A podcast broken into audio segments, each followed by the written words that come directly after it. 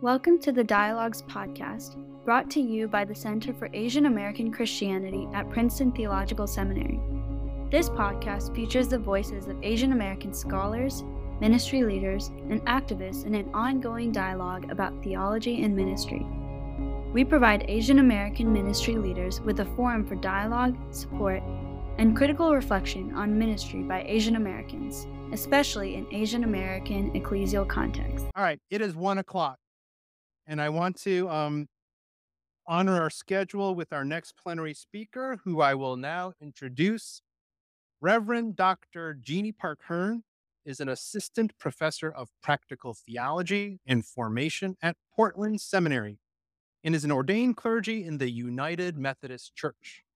Her ministry experiences include congregational care, hospital chaplaincy, English language ministries in Korean American immigrant churches, and pastoral counseling and psychotherapy. Informed and shaped by these ministry contexts, she is interested in widening the scope of spiritual formation through ongoing dialogue with psychology and voices on the periphery of our attention and awareness. She lives in the Pacific Northwest with her daughter, husband, and three year old mini Aussie Doodle and enjoys hiking, being outdoors, vegging out with Korean dramas, and indulging at different Asian dessert spots. Oh, that sounds like fun. Jeney, welcome, and the floor is yours. Thank you so much, David, for that introduction and for the warm and generous invitation to be a part of this gathering, um, this important conference at the seminary. I wish I could be there in person with you there. Um, I am a PTS alum and haven't been back since I graduated years and years and years ago. So it's nice to know in my mind, I'm visualizing you all being together. And I'm also certainly really, really, really thankful for this AirMeet platform that we can connect no matter where we are uh, in this world. If you wouldn't mind um, indulging me uh, before we get into the meat and potatoes, the rice and kimchi and bulgogi part of um, the presentation, I would like to give us a moment to um, pause and to ground, to center, um, and to connect with the self. And I'm going to do this by way of sharing a poem from Kaveri Patel, who is a family pr- practitioner um, who also lectures and writes on the areas of um, mindfulness and compassion. And so um, I'll just offer you a moment of silence. After I've shared this poem, I'll give you another few moments to kind of sit with the words and whatever images and whatever feelings come up for you um, as I share these words from Kaveri Patel. And the name of this poem reflection is called Dear You. Dear you, you who always have so many things to do, so many places to be, your mind spinning like fan blades at high speed, each moment always a blur because you're never still. I know you're tired. I also know it's not your fault. The constant brain buzz is like a swarm of bees threatening to sting if you close your eyes. You've forgotten something again. You need to prepare for that or else. You should have done that differently. What if you closed your eyes? Would the world fall apart without you? Or would your mind become the open sky, flock of thoughts flying across the sunrise as you just watched and smiled?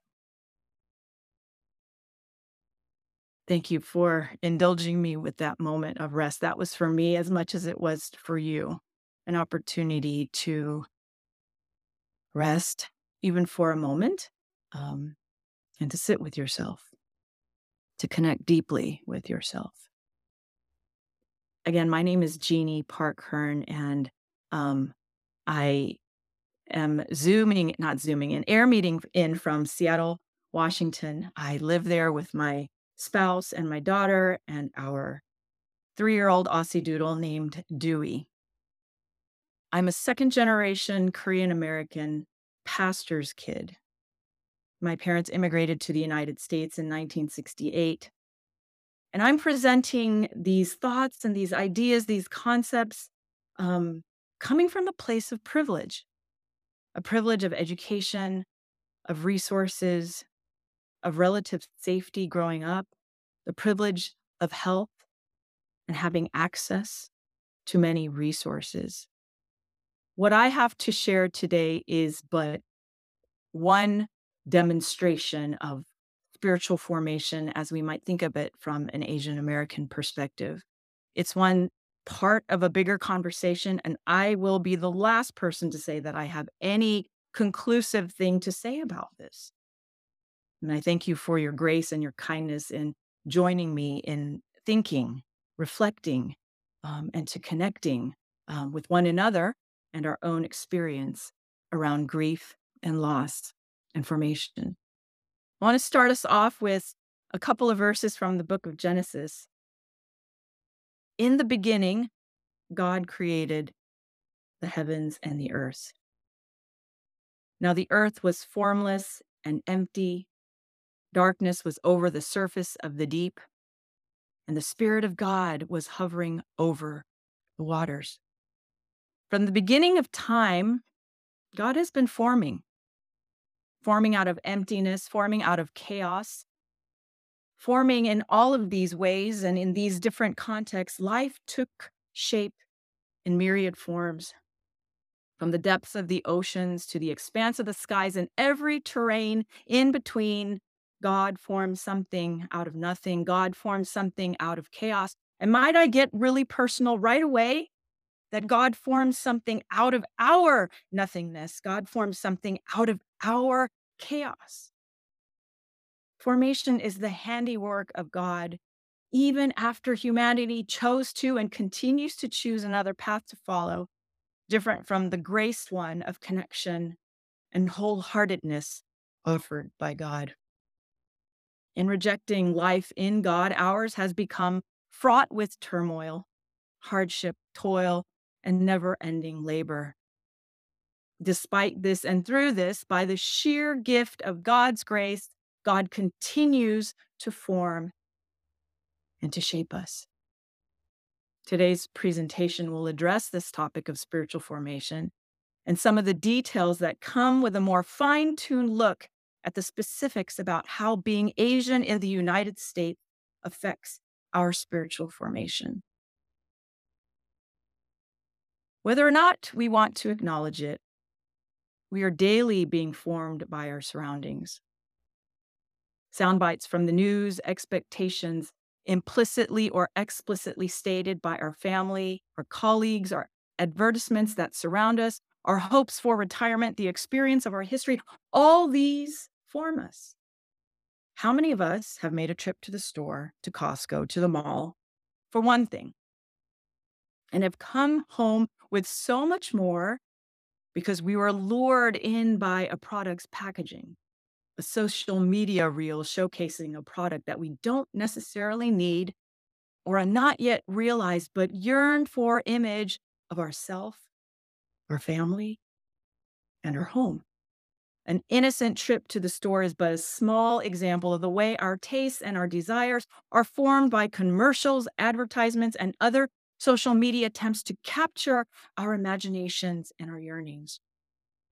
The same dynamic is at play on a broader scale with lasting effects on our self esteem, the aspirations we have for our children, our loved ones, and the level of content and or discontent we have about our lives.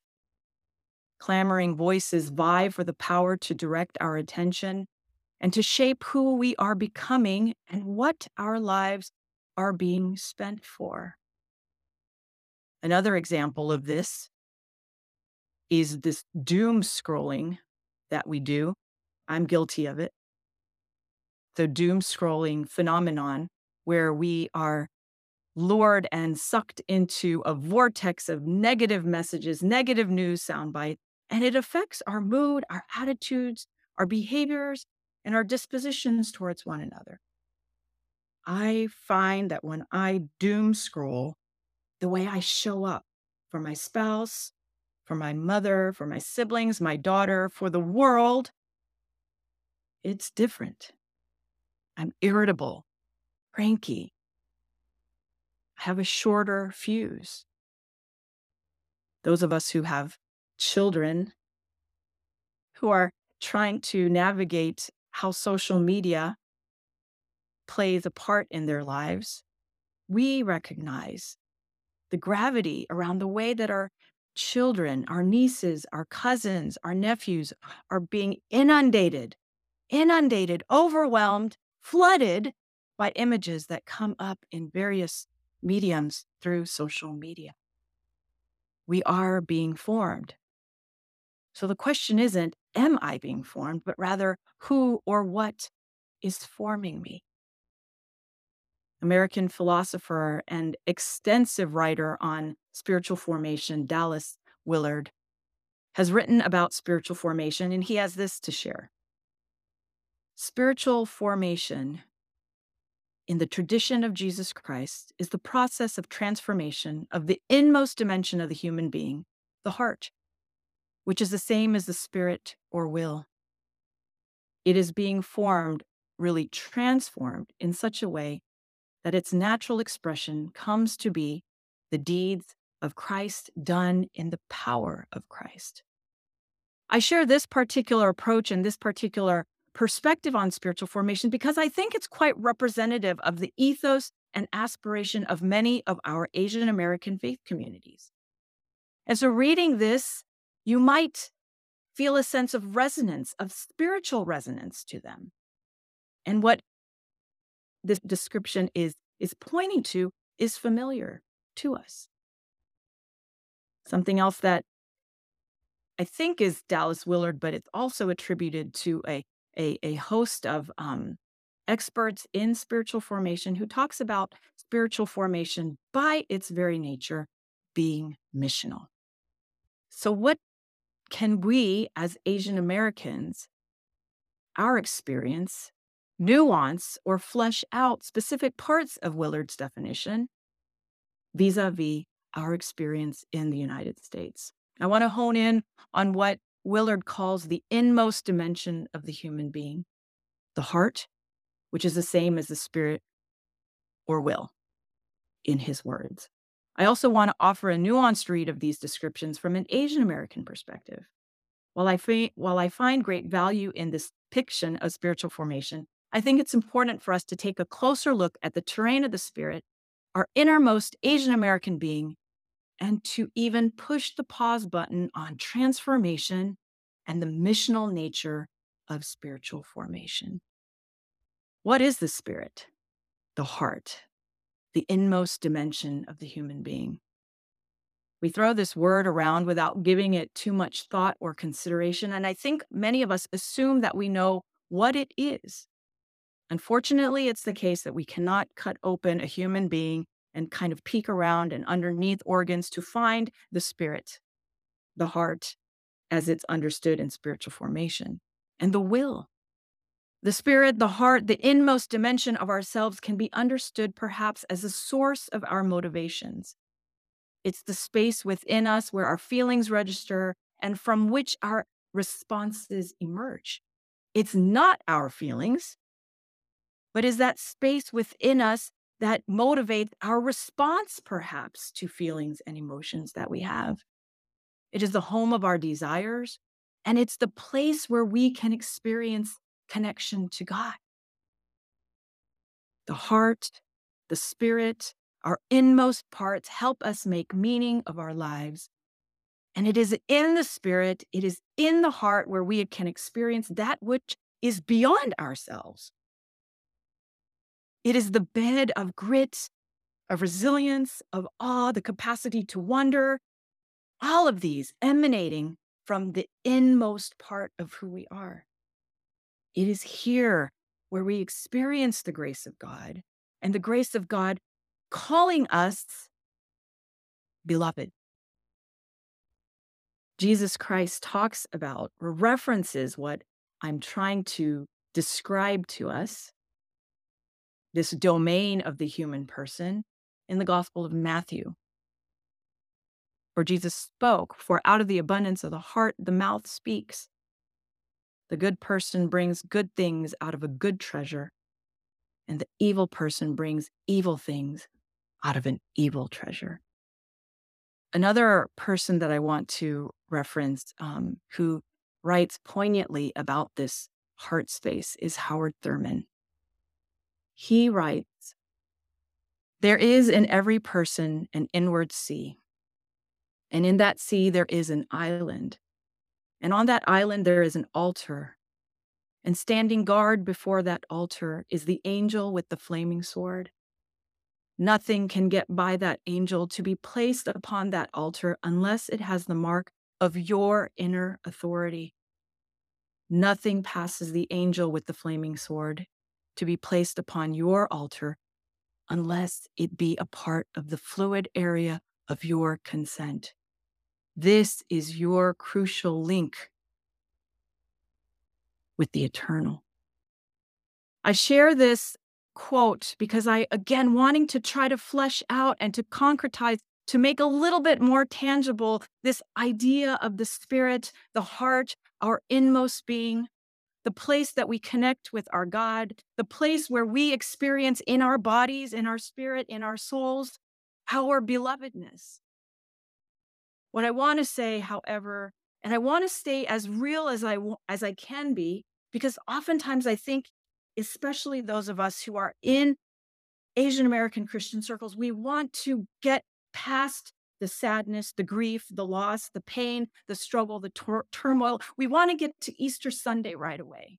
And there's value, there's reason, there's a rationale for staying in the Good Friday moments as much as possible. Because, dare we say, the possibility is that God is as powerfully present in Good Friday moments, in our connection, in our stories of loss, of grief, and trauma.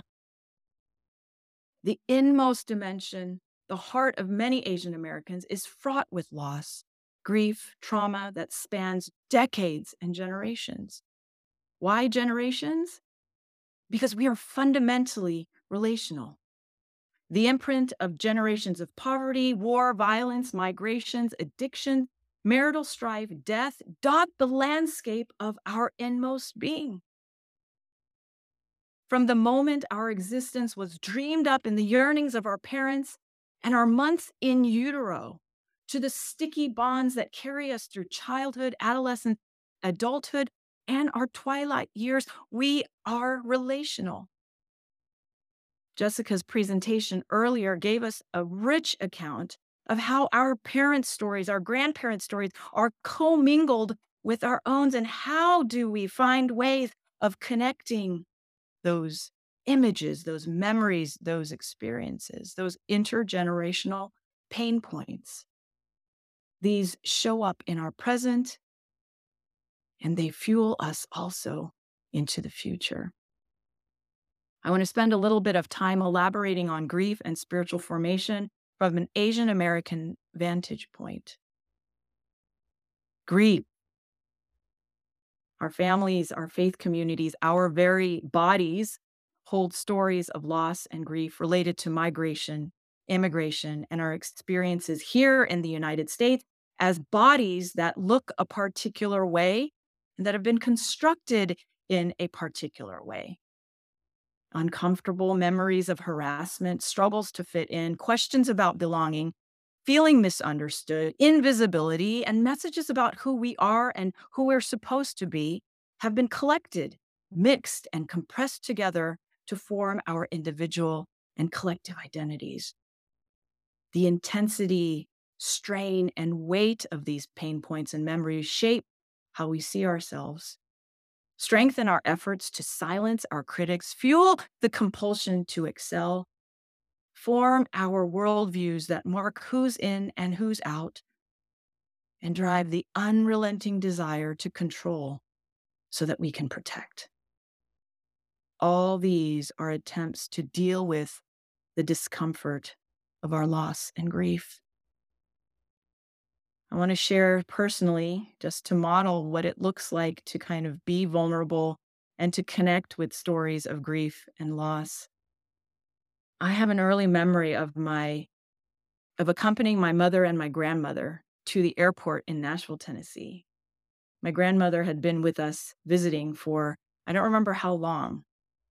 But if I remember correctly, it's the first time that my mom saw her mother since she had immigrated to the United States in 1968. I remember distinctly the outline of my mom's body. I was behind her and she was up against the window looking at the plane where my grandmother was now sitting. And I remember thinking to myself, this is so sad. Number one, how long has it been that my mom saw her mom? And number two, when's the next time she's going to see her? And so this image is sort of like seared on my brain and my heart. My mother missing her mother, my mother's loss of connection with her mother because the miles and miles that separated her and my grandmother. Another memory I remember seeing my dad on the phone. He was on the phone and speaking in his broken English with somebody on the other line who was a fluent fluent English speaker.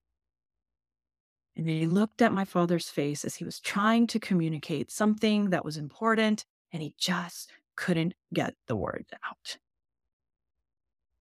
His face was contorted. I could see the frustration, the furrow of his brow, the grimace on his face as he knew he was not being understood and that he couldn't get out the words in the way that he needed to. In that moment and seeing his struggle and his frustration, I think I was recalling, or I remember thinking, why are we even here? Why have we moved to the United States?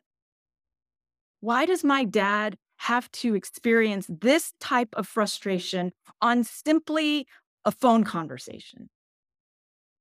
Deep sadness for my parents became sort of like overlaid on my life. I was born in the United States. English is my second language. And yet, at the same time, because they were my beloved parents, there was this sense of deep sadness for them that I carried with me since those days of my childhood and adolescence. So, what happened to me is that I began to overfunction for them. If this is the sacrifice that they made, and that was the narrative that I heard, and I imagine many of us have heard, those of us who are Asian American children of immigrants, I overfunctioned for them. Why? Because I wanted to make their sacrifice matter. And in my overfunctioning for them, being the best daughter that I could be, performing well in school, all those things were supposed to somehow mitigate the sadness and the feeling of disconnection, the frustration, the despair of my parents. I had to somehow make up for that. And I think there was something about my over functioning for them, motivated and compelled by my sadness for them, caused me to lose connection with myself so that I could become what they wanted. Again, folks, this wasn't something that was explicitly stated. It was something I absorbed in the air and the atmosphere of my family. And somehow in my mind and in my heart space, I made the decision to overfunction for them. And yeah, they probably helped that cause by holding up to me the type of student I was supposed to be.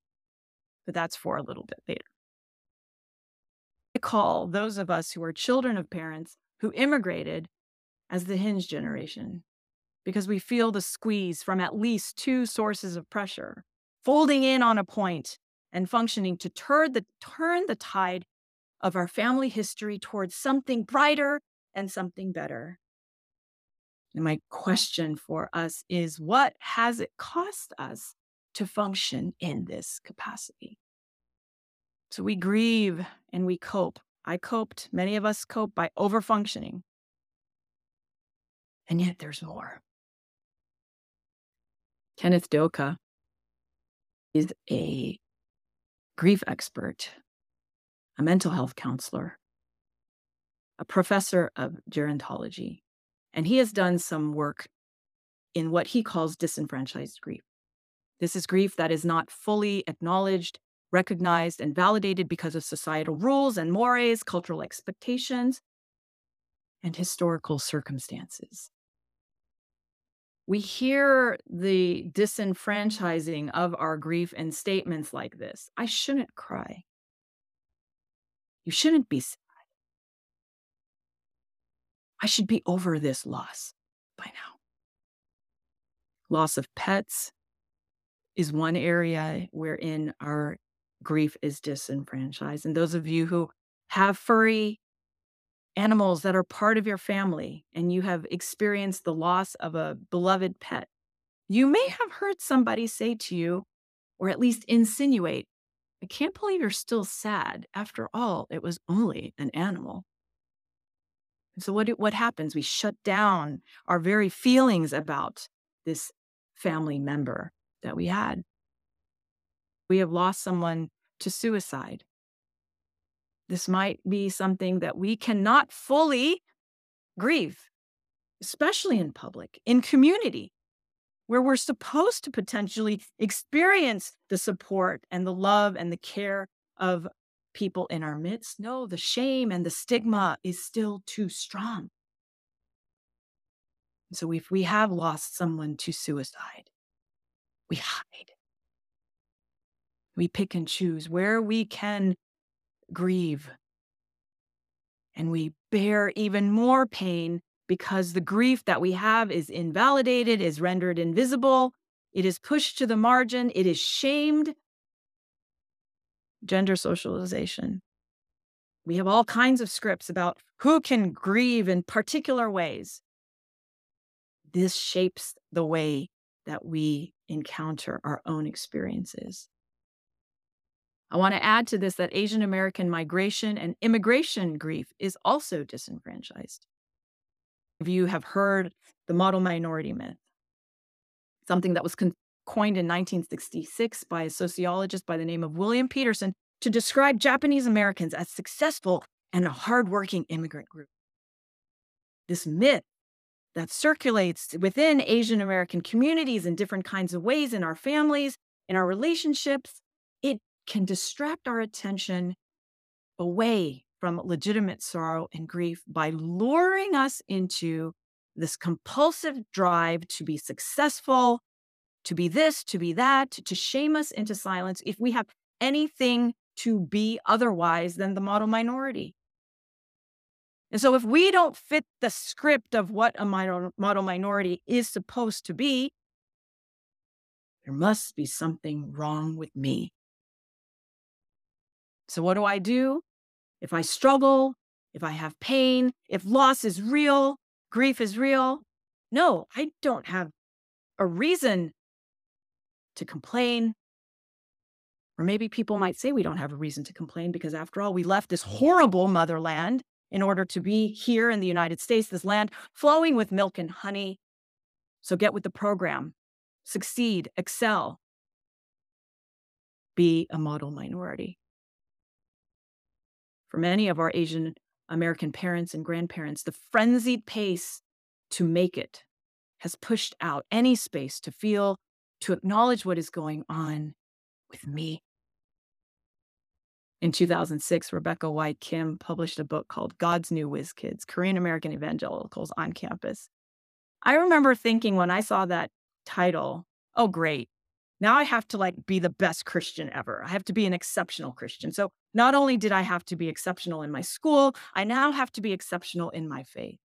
No part of my identity, not even my walk with Christ, is exempt from the harsh gaze of my over functioning model minority self.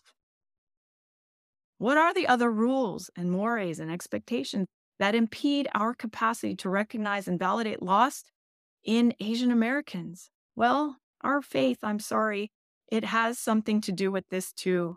We have very clear ideas and attitudes about grief that come from our Christian beliefs and our worldview.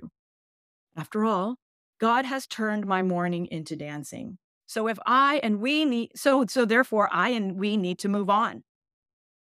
If I'm sad, depressed, anxious, something must clearly be wrong with me.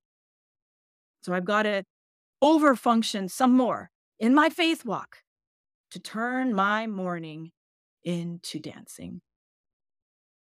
Those of us who are second generation may recall stifling our grief as we thought about again the sacrifice of our parents, the life of hardship that they endure, the unrelenting hours that they needed to work in order for the family to serve, in order for the family to know a better life. And I don't want to say this too lightly, but we re- we also minimize our own grief. And again, not because we're bad people and but rather maybe our grief is just too painful. Maybe our parents' grief is too hard for them to revisit again. It's too traumatic. And so maybe that's why we don't acknowledge our grief and our loss. For some of us, incidents of Asian American hate leave us confused and grappling with questions akin to the loss of sense of safety, belonging, inclusion. And we're haunted by this question like, why are we still not accepted? Haven't we achieved the American dream? Aren't we model citizens? Aren't we contributing to our neighborhoods? Aren't we good people? Where on earth do I, do we belong? Where is home? All this is too much. And the human mind, the human heart finds a way to keep going and to not be bogged down by all this reality. We stuff anything that's painful, too difficult to face into the proverbial closet, and we do this lovely thing of constructing a false self. First, this closet. When unexpected guests come over, what do we do? Our house is a mess. We still have to be kind of presentable. So we shove things into the closet. At our house, it's the um, laundry room, pantry area. And so everything goes in there. And then I shut the door. We don't want to face the harsh stories of our life, the grief, the loss, and so we push them into the closet, shut the door, hoping that it will not spring open out of the pressure that's on the other side. The other thing that we do is we construct something that's called false self. And this is the persona that we create to fit the mold of expectations held by our parents, our children, our friends, our spouses, our bosses, our coworkers, by the world, in order to feel relatively safe in a dangerous world and to project to the world what we want them to see about us. It's usually further removed from the person that we are when we don't have to perform, when we feel most alive, and when we don't have to worry about judgment and the harsh gaze of others. And as an example, and since we're talking about grief, and connected to what I shared earlier, my false self, my overfunctioning self, is fiercely independent. She's cerebral, success oriented, so that I don't have to feel sadness. I don't have to feel my parents' sadness, so that I can cover up what I truly feel and to continue to project into the world what I want people to see about me. My effort to maintain the false self is enough to fill my days. To keep up with her to keep close tabs on the closet door that's holding all of these memories and these images and these stories. All of that requires an enormous amount of energy. And we're left ragged with too little energy, motivation to tend to the heart, to tend to the spirit, the very place of connection with God, the rock of my being, the source. My heart, my spirit is left to the wayside. These coping responses to grief are enough to compel a production oriented, feverishly tempoed lifestyle and a way of being that sidelines opportunities to acknowledge the gamut of our experiences and to name our loss and grief. We disconnect from our lived experience and curtail any consideration that God may actually meet us in these. This is the reason why I mentioned earlier that I want to push the pause button on anything that's missional about spiritual formation. Because it takes us away from the here and now of our feeling states, our experiences, the way that we process our memories, the stories that we want to tell. Missional means like we're already thinking about something out there, changing the world, changing myself, being transformed into the image of God, all lovely and beautiful things that Christian folks, the Christian community is all about. At the same time, we need to keep our attention towards moving away again from connection with the self, connection with one another. This is why I want to pause before we talk about anything more missional anything that's about being transformed. Why? Because our great, our, our, our inmost being, our hearts, our will, our desire, we are yearning for connection with more than us, with one another, and with the God who created us and who called us beloved. The ministry of spiritual formation is to connect with, to tend to, our innermost being, our heart, our spirit, so that we can experience the grace of God, to be anchored in our belovedness, to relish in it, to experience the balm in it, and to be missional and to be transformed is a result of the grace in the here and the now. Missional, transformation, being a disciple of Christ, again, all wonderful things about our faith. However, these are a natural outgrowth of our deep connection with the one who calls us beloved, the one who created us to be the image of God, bearers of God's image. And my question to us all is can we leave the rat race of the false self that the false self has thrust upon us long enough to hear ourselves, long enough to hear our yearnings, to experience our spirit, our heart, and to connect with others. We can through chalice community and a chalice culture. A central practice and identifying feature of the church is Holy Communion. Through bread and wine, the faith community remembers Christ's ultimate sacrificing and giving his life. And the chalice represents this cup of life in Jesus the Christ. The chalice community recognizes the inmost part, the spirit, the heart in people, and is deliberate about nurturing connection and wholeness by being attuned to the Spirit of God. A chalice community recognizes that it is a vessel of God's grace where individuals embody God's love. In chalice community, we are animating, bringing to life, making tangible the gift of God's grace just as Jesus needed to teach in parables to make things understandable for the disciples and those in his midst.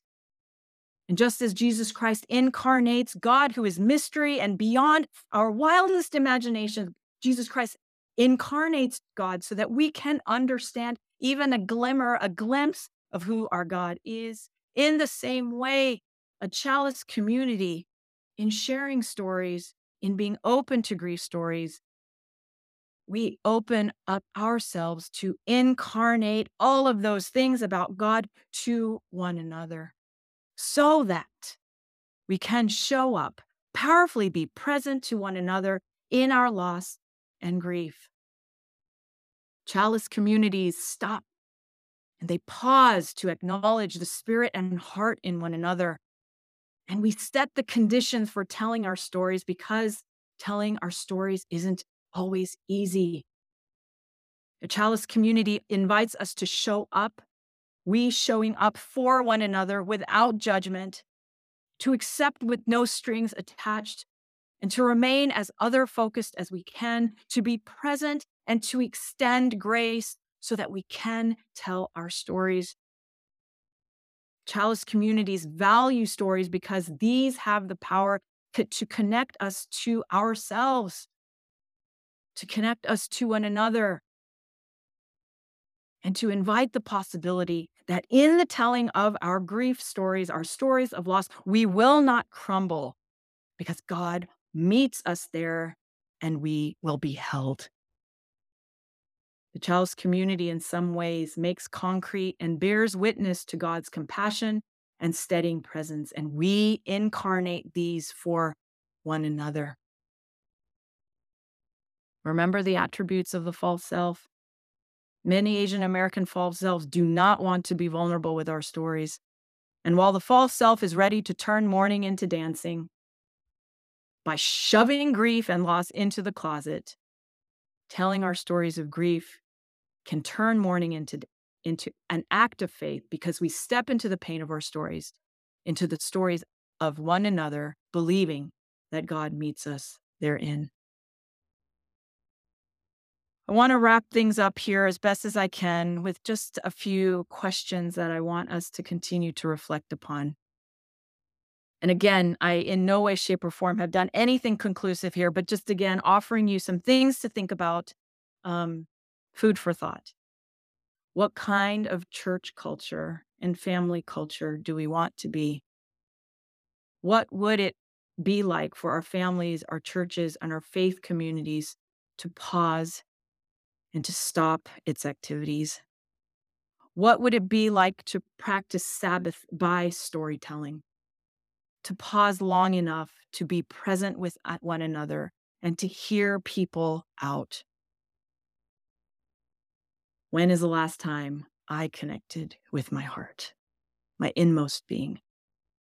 And how do the ministries of our churches, how does our family lifestyle make it possible for us to reach our hearts and to reach the hearts of others.